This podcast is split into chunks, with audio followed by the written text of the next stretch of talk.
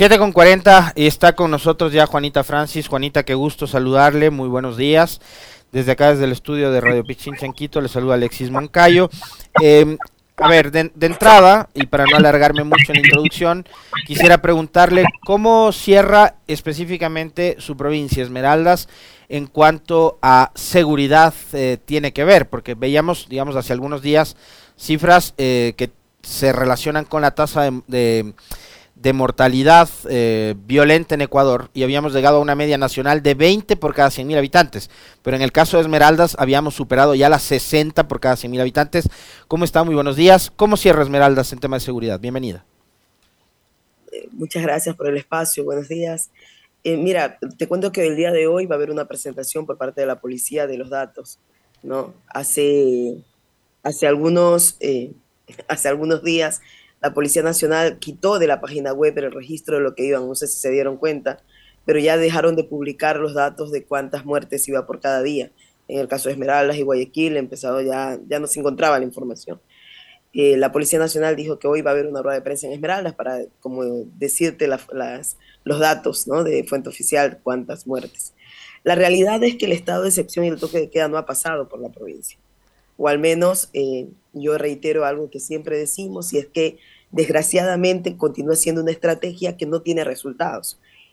Y cuando te digo que no tiene resultados es porque no disminuyó el número de muertes violentas en el caso de Esmeraldas, ni tampoco hubo una estrategia pensada de forma integral en solucionar los problemas reales. No, no es posible que aún existan barrios donde no puedan haber intervenido, eh, que censistas que fueron asaltados, comunidades que no van a ser censadas, y que desgraciadamente ese impacto de la inseguridad continúa siendo justamente para las poblaciones de las periferias, de los sectores más empobrecidos.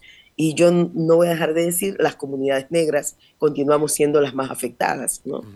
Eh, un censo que va a terminar en contra y que desgraciadamente el estado del toque de queda y estado de excepción demostró que nuestro gobierno no está en la capacidad de generar una estrategia pensada en cada uno de los territorios. ¿no?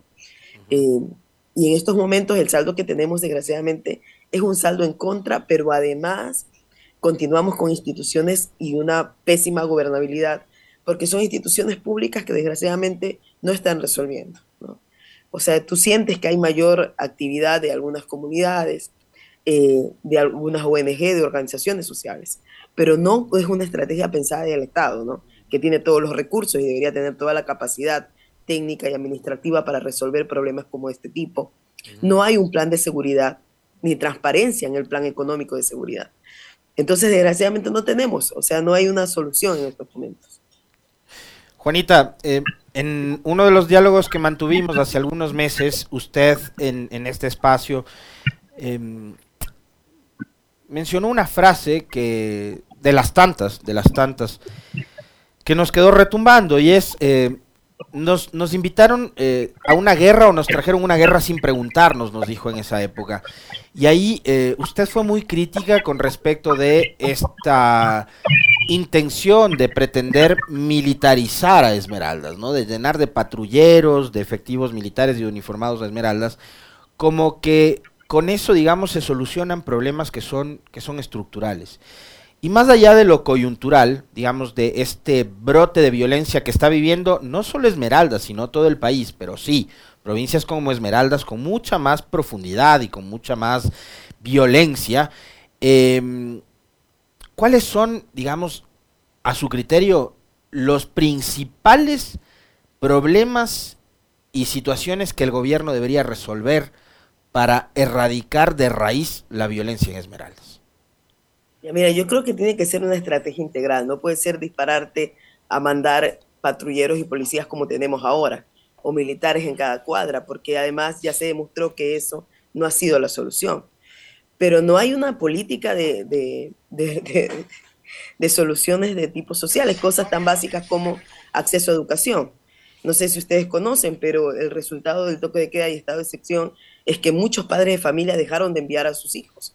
Algunas escuelas eh, están en modo híbrido, ¿no? Ahora están en temas de virtualidad y presencialidad al mismo tiempo. La universidad está así. Lo otro es que hay una tasa de desempleo eh, extremadamente alta, no hay espacio de recreación. Y van a decir ustedes, ah, pero esto no justifica la violencia, pero desgraciadamente es que en el nivel de violencia que tenemos en estos momentos sí requiere intervenciones integrales. Entonces, si por un lado tú me mandas policías y militares y por otro lado no hay acceso a educación, salud, empleo, y continúa siendo, les voy a poner un ejemplo que, que es el ejemplo que pasa. No es posible que en una familia existan armas y puedan un chico de 13, 14 años tener acceso a armas y balas, pero no a un plato de comida y no a un acceso a educación. Eso quiere decir que el problema va mucho más allá de poner militares en una esquina. Ahora, no es posible, yo, y esto lo venimos denunciando, tú sabes, o sea, no sé si, si, es público, pero por ejemplo, el Ministerio de Cultura cerró sus oficinas en Esmeraldas.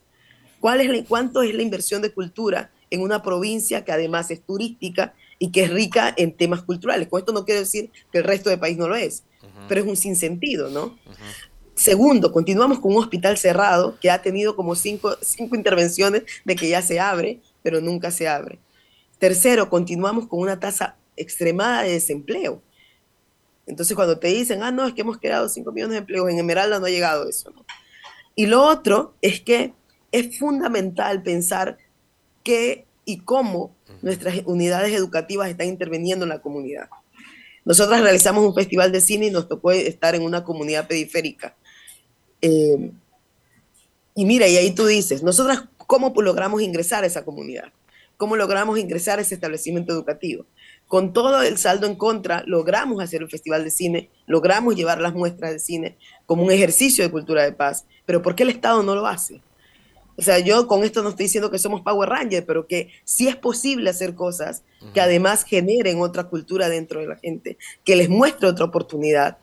Y lo otro es que eh, algo que está sucediendo mucho en Esmeraldas y que eso sí me asusta eh, a terror, es la naturalización de las muertes, ¿no? Que te levantes un día y digas, ah, mira, solo hubieron dos muertos. Ah, no, es que mira, solo asesinaron a tres personas hoy, solo, ¿no? Y eso preocupa en el discurso común. Eh, y las visitas del, presidente han sido visitas bastante escuetas. Creo que hace una semana estuvo también acá en Esmeraldas, estuvo además en un territorio que es eh, el del Faro, y desgraciadamente la comunidad se quedó sin resultados, solo fue como muy enunciativo la algarabía que llevó el presidente, pero cuando tú dices cuánta plata dejó en la provincia, no pasa lo mismo como pasó en Manaví, que te dijeron, ah, mira, 5 millones de dólares, como por ejemplo, está quedando en inversión. En Esmeraldas no pasó así. Sí se necesita implementar soluciones y esas soluciones vienen arraigadas de una política social que vaya de forma integral a las comunidades. Se necesita intervenciones que sean diálogos directos con la comunidad. No se puede pensar en que las intervenciones tienen que ser intervenciones generadas desde un escritorio y con una cadena de privilegios, ¿no? Hagan oficina en Esmeraldas, estén acá las autoridades, por favor hagan seguimiento. Antes existía algo que se llamaba gobierno por resultados, ¿no? En tal manera, si no quieren heredar ese tipo de cosas, pero eran estrategias que funcionaban. ¿Cómo evalúas tú que el presupuesto general del Estado está impactando en Esmeraldas? Que la inversión que han hecho en seguridad está impactando en la provincia de Esmeraldas, siendo bajo la tasa delictiva. Entonces, sí es, sí es en estos momentos urgente que nos volvamos a mirar con honestidad y que los diálogos, esas mesas de diálogo entre autoridades, organizaciones sociales, comunidades, sean espacios honestos, pero también de intervenciones reales, ¿no? No que sean solamente un marketing del gobierno nada más, ¿no? Sino que trascienda a las comunidades.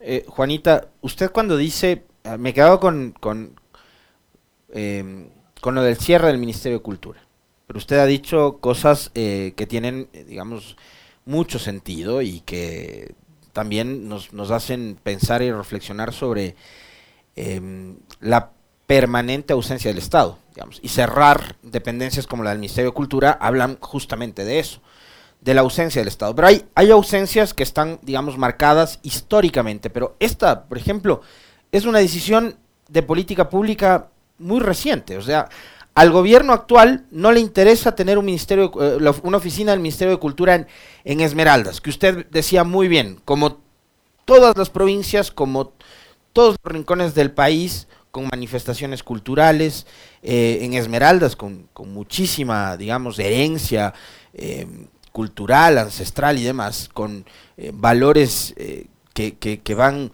este, y que han transcurrido por, por mucho tiempo en la historia y que deberían, digamos, ser como hay que mantener esa memoria histórica, ¿no es cierto?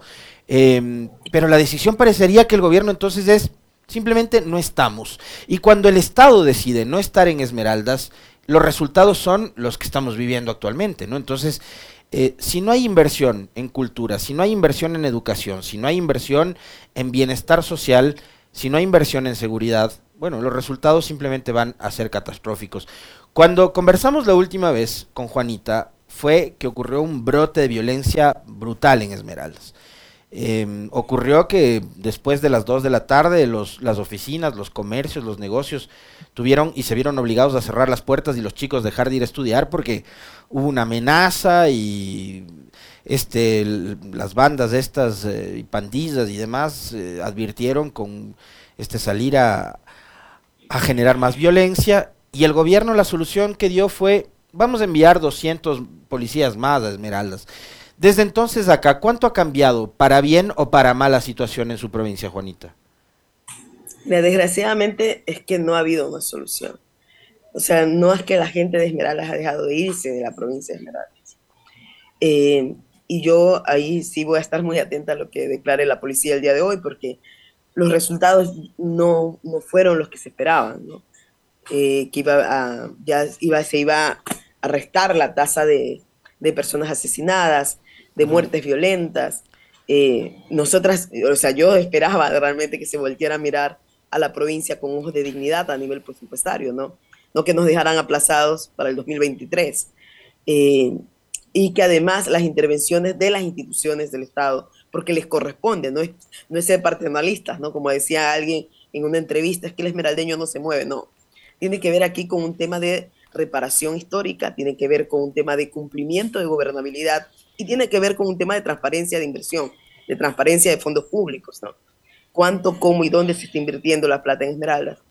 Y desgraciadamente el toque de queda y el estado de sección, que además permitió un sinnúmero de irregularidades, eh, el, saldo a favor no está. Y, eh, a lo que tú comentabas sobre qué pasa con, con, la ausencia del Estado, es que en el caso de Esmeraldas no solamente es la ausencia del Estado, sino que tiene que ver mucho con un racismo estructural, tiene que ver con una agenda política que desgraciadamente a ellos no les suma. Y por tercero, que no se piensan, ¿no? Este tema de, de reparación de las instituciones por ADEM o de la parte de la política pública cuando se interviene en la provincia de Esmeraldas. Entonces, e, es como ese todo. Y, y, por último, yo te quiero decir, mira, pasaron cosas, ¿no? Como por ejemplo, eh, desgraciadamente a mi hermana le intervinieron en su casa eh, y cuando se pidió explicación de por qué lo hicieron, dijeron luego que se habían equivocado, que había sido un error, ¿no? Pero nadie reparó ni la puerta, ni las cosas que dañaron, ni el susto y el golpe a una chica de 20 años. Nosotros, nosotros comentamos ese episodio acá eh, justamente el día que entrevistábamos a Jorge Núñez, porque habíamos leído en su cuenta de Twitter esa denuncia que usted hacía, Juana Francis, y digamos, a mí me quedó me quedó una impresión y me quedó un, mal sabor de boca ahí, que esto tenía que ver con, eh, digamos, esas, esas acciones que a ratos tiene el Estado para tratar de amedrentar a gente y a voces que simplemente deciden no casarse como la suya. No sé si a usted también le quedó ese temor de que se trate de un amedrentamiento.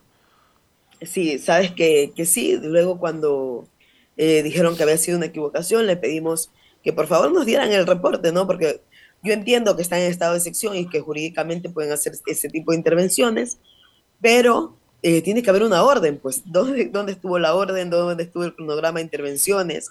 ¿Por qué hicieron eso? ¿Por qué entraron a la casa de una docente? Eh, ¿Y por qué lo hicieron minutos? Ni había pasado ni siquiera 10 minutos de que ella había salido, ¿no? Eh, ¿Por qué esperaron eso? ¿Qué querían o qué estaban buscando? Entonces, dice que se han equivocado, qué raro que una policía tan especializada y con tanta formación se equivoque pero eh, no supieron luego ya dar más respuestas, ¿no? De qué era lo que estaban buscando, qué era lo que estaba haciendo, simplemente dijeron que se habían equivocado. Cuando les pedimos eh, dónde estaba la orden o algo, tampoco hubo. Eh, y desgraciadamente, cuando yo te digo esas violaciones que hubo en estado de, toque de queda y estado de excepción, tiene que ver con ese tipo de intervenciones, ¿no? desgraciadamente sí, ha pasado algo y es que la gente tiene miedo de denunciar. Y y yo no dudo que este, lo que me pasó a mí, no sea el único caso. Creo que hay más, ¿no? Pero no puedo tampoco suponerlos así nomás. Juanita, eh, usted decía hace un momento que lo que pasa con Esmeraldas se relaciona a un problema de eh, que hay en el país un racismo estructural. ¿Por qué lo dice? ¿Qué cree usted que hay detrás eh, y por qué está pasando esto ahora en pleno siglo XXI? Mira, Alexis, lo que pasa es que no es accidental que las intervenciones de la policía sean territorios y comunidades negras. No es así. Y esto te digo a nivel nacional. Cuando tú ves cuáles son los barrios intervenidos en Quito, son barrios y comunidades negras. Cuando hablamos en Guayaquil, la Trinitaria, Cristo del Consuelo y demás zonas, el Guasmo, son comunidades de asentamientos negros que además están cargados de migración esmeraldeña. Cuando hablamos de lo que está pasando en Manta y en otras comunidades, no es coincidencia, o en Santo Domingo, que sean comunidades negras criminalizadas y empobrecidas. Entonces, si ese tipo de intervención está pensada en solamente como una estructura de militarización y no reparación histórica a un pueblo y comunidades que además estamos en medio de un decenio y que este gobierno ha tratado de invisibilizar el decenio, porque ves que no hay agenda de política pública, no hay inversión en el decenio, Ecuador tiene firmado, ratificado el convenio internacional, pero además no hay más. Entonces Correa lanzó el decreto, luego de Correa vino Lenin, luego de Lenin vino Lazo, y ha sido como un copy-paste de inutilidad, porque no se ha hecho nada. Entonces, cuando me, a mí me preguntan y me hacen analizar, oye, mira, ¿cuáles son los territorios intervenidos? ¿no? Etnográficamente, ¿qué está pasando en esas comunidades? La ola de violencia, como está ahí, no es accidental que sean comunidades negras. ¿no? Y, y perdóname, pero es criminalizar lo criminalizado comunidades negras que viven o están asentadas en zonas periféricas que además están en condiciones precarias de vida. Eh, Juanita, yo, yo no sé si relacionar esto también, digamos, con una suerte de retroceso. Ahora, escuchando lo que usted acaba de decir, se me venían, por ejemplo, a, la cabeza, mencionó tres, los tres gobiernos últimos, y por ejemplo, eh, en el gobierno de Correa había una importante presencia de, de afroecuatorianos en, en, el sector público en general y en la política. O sea, había afroecuatorianos como ministras, como ministros de Estado, eh, había afroecuatorianos en la asamblea, en, o sea, había presencia de afroecuatorianos. Estaban preocupados por estos temas que usted acaba de mencionar, ¿no? Eh, y hemos visto cómo hemos ido, hemos ido retrocediendo poco a poco, poco a poco, hasta llegar a una suerte, perdónenme el uso de, lo que, de las palabras que voy a decir, pueden resultar, digamos, muy radicales, pero estamos viendo una suerte como de blanqueamiento de lo público. No sé si a usted también le queda esa impresión, Juanita, pero esto es algo que me vino a la cabeza ahorita, a propósito de lo que usted acababa de decir. Sí, mira, algo que pasa con los pueblos y nacionalidades es que constantemente somos la historia negada del Estado y pasa con pueblos y nacionalidades, pero desgraciadamente con el pueblo negro afrodescendiente en medio de un censo y la, la ola de criminalidad, yo siento que nos están tratando de borrar, desde el gobierno además, ¿no? Eh, pero además lo que pasó con la Asamblea Nacional, ahí también tiene que ver con el tema de los partidos políticos. Con cómo y cuántos somos en los partidos políticos cuando vamos a elecciones. Lo segundo es que sí, hay una intencionalidad de el gobierno no está y al gobierno tampoco le interesa, tanto así que el gobierno es, es un espacio masculino y blanco, ¿no? Tú ves las reuniones del presidente y son hombres blancos tomando las decisiones del país y creo que ahí también está el problema, porque es la visión sesgada de una gobernabilidad no pensada en un pueblo o en un estado diverso, ¿no? Y, y, esto viene, y es como una, y tú empiezas a ver más cosas, ¿no? ¿Dónde están los pueblos y nacionalidades? ¿Dónde está la comunidad LGBTIQ? ¿Cómo está la representación de las mujeres en diversidad? Y no lo está.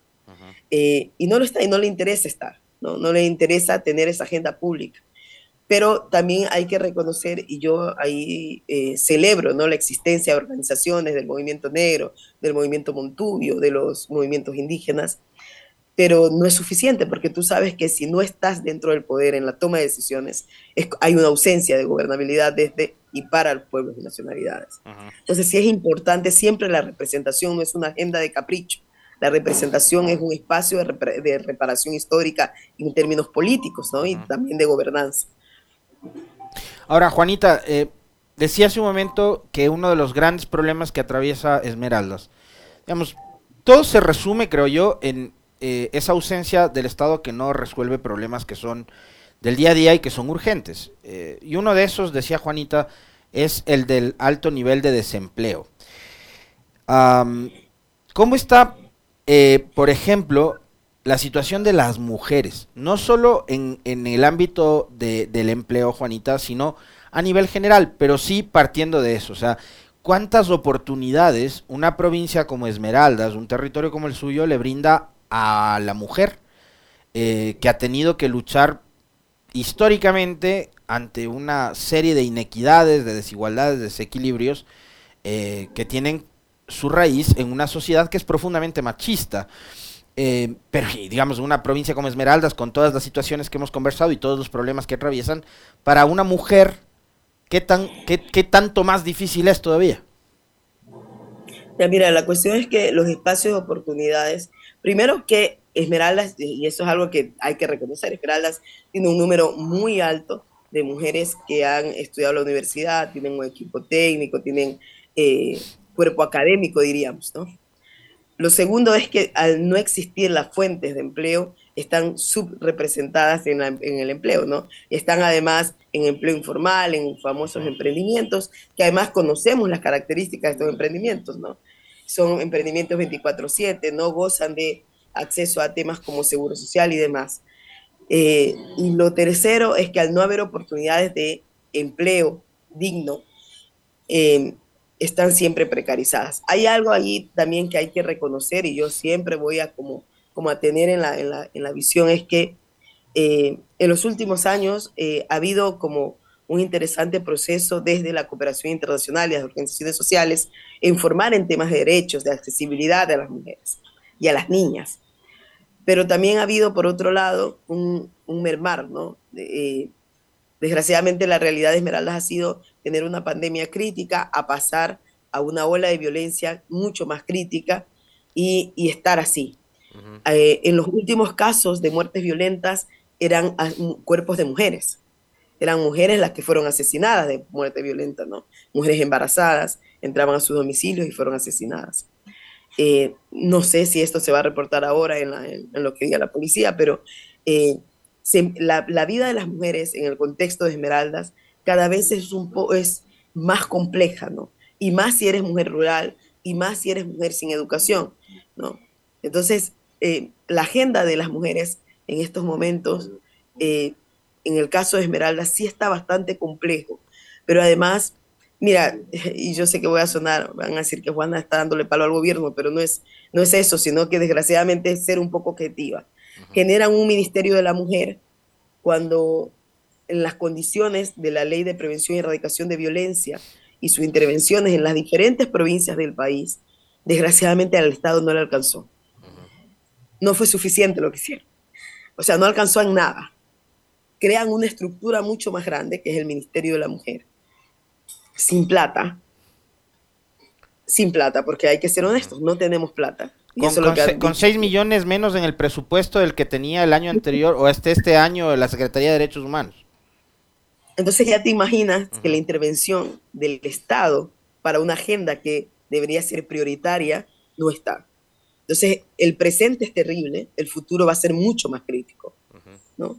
Y eh, y ahora queda solo prenderles velas, como dicen en Esmeraldas, prenderle vela a la cooperación internacional y a las ONGs. Porque del Estado ya sabemos que no va a haber respuesta. Las condiciones de vida de las mujeres en estos momentos, en el caso de Esmeraldas, tras que es una carga familiar, porque las mujeres son las cuidadoras, hay una campaña de Naciones Unidas, cuida las que te cuidan. En el caso de Esmeraldas, las mujeres continúan cuidando, las mujeres continúan siendo cabeza de hogar. Eh, con la tasa de gente que ha sido presa, que ha muerto, que ha migrado y demás, son las mujeres las que están quedándose a cargo de los hogares. Indistintamente si son vínculos directos, puede ser una hermana que se quedó a cargo de sus hermanos, puede ser una madre que se quedó, una abuela que se quedó a cargo de su familia. Y ellas continúan teniendo la carga de cuidado, tenían teniendo la carga de alimentar a la familia y continúan además la carga de violencia, porque el no acceder a un empleo digno y no tener acceso a salud y no tener a educación es violencia estructural también. Juanita, este, para terminar eh, nuestra conversación, porque se nos va acabando el tiempo también, yo quería preguntarle, a ver, hemos hablado de lo que pasa con respecto del accionar del gobierno nacional y del Estado central, pero en Esmeraldas hay, hay una prefectura, hay gobiernos locales, eh, en el caso de Esmeraldas Capital hay una alcaldía. ¿Qué tan preocupadas están las autoridades locales sobre la situación por la que atraviesa su provincia y su cantón? Una pregunta muy compleja, de verdad, no, no la quisiera asumir porque eh, hay una disputa ahí de poder y de visibilidad que no tiene nada que ver con la agenda más visible. Bueno, hace poco la prefecta se inauguró una agenda de trabajo por temas de políticas de igualdad. Eh, desgraciadamente la alcaldía de Esmeraldas eh, está denunciando ¿no? la necesidad de inversión pública, pero eh, nos queda debiendo todavía las, instituciones. Nos queda debiendo su intervención, nos queda debiendo el tema. No es posible que a, la fecha no tengamos acceso a agua potable. ¿no? agua potable de forma permanente, sino cada 10 días, cada 15 días. Eso también habla del tipo de gestión. Eh, es importante para nosotros eh, en estos momentos que son preelectorales. ¿no? Esmeralda está en una permanente campaña para todo. Eh, y por un lado es como, tú, o sea, yo he tomado distancia porque pareciera que es celebrar sobre los muertos. El no asumir un discurso claro. Y eso también tiene que ver con, con, alguna realidad, ¿no? Y la realidad es que están esperando ciertas soluciones que viene y que debe venir del gobierno central, que no han llegado. Pero Esmeralda está en campaña, ¿no? Ahorita está en campaña electoral para asumir eh, la prefectura, las concejalías, eh, la alcaldía, y eso es en lo que estamos. Eh, pero también, mira, algo que yo puedo reconocer es que tampoco pueden hacer tanto.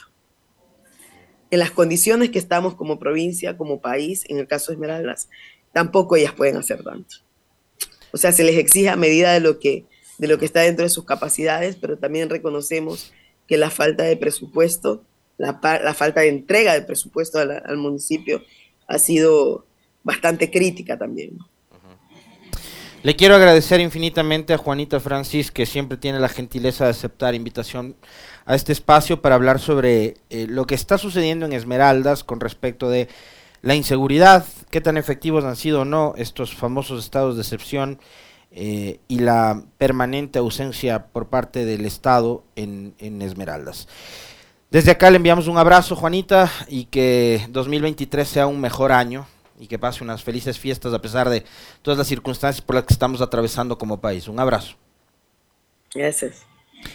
8 con 7 en la mañana, hacemos un breve corte y volvemos de inmediato. Estará con nosotros el general Víctor Arauz. Le vamos a preguntar qué es lo que ha pasado con respecto de su caso. Recordar que hace algunos meses fue dado de baja el general y que ha habido una serie de, denuncias de, de, lado y lado con respecto de su paso por la Policía Nacional. Y de paso también le preguntaremos cuál es su opinión, su criterio con respecto de lo que está pasando en la institución. Ya volvemos.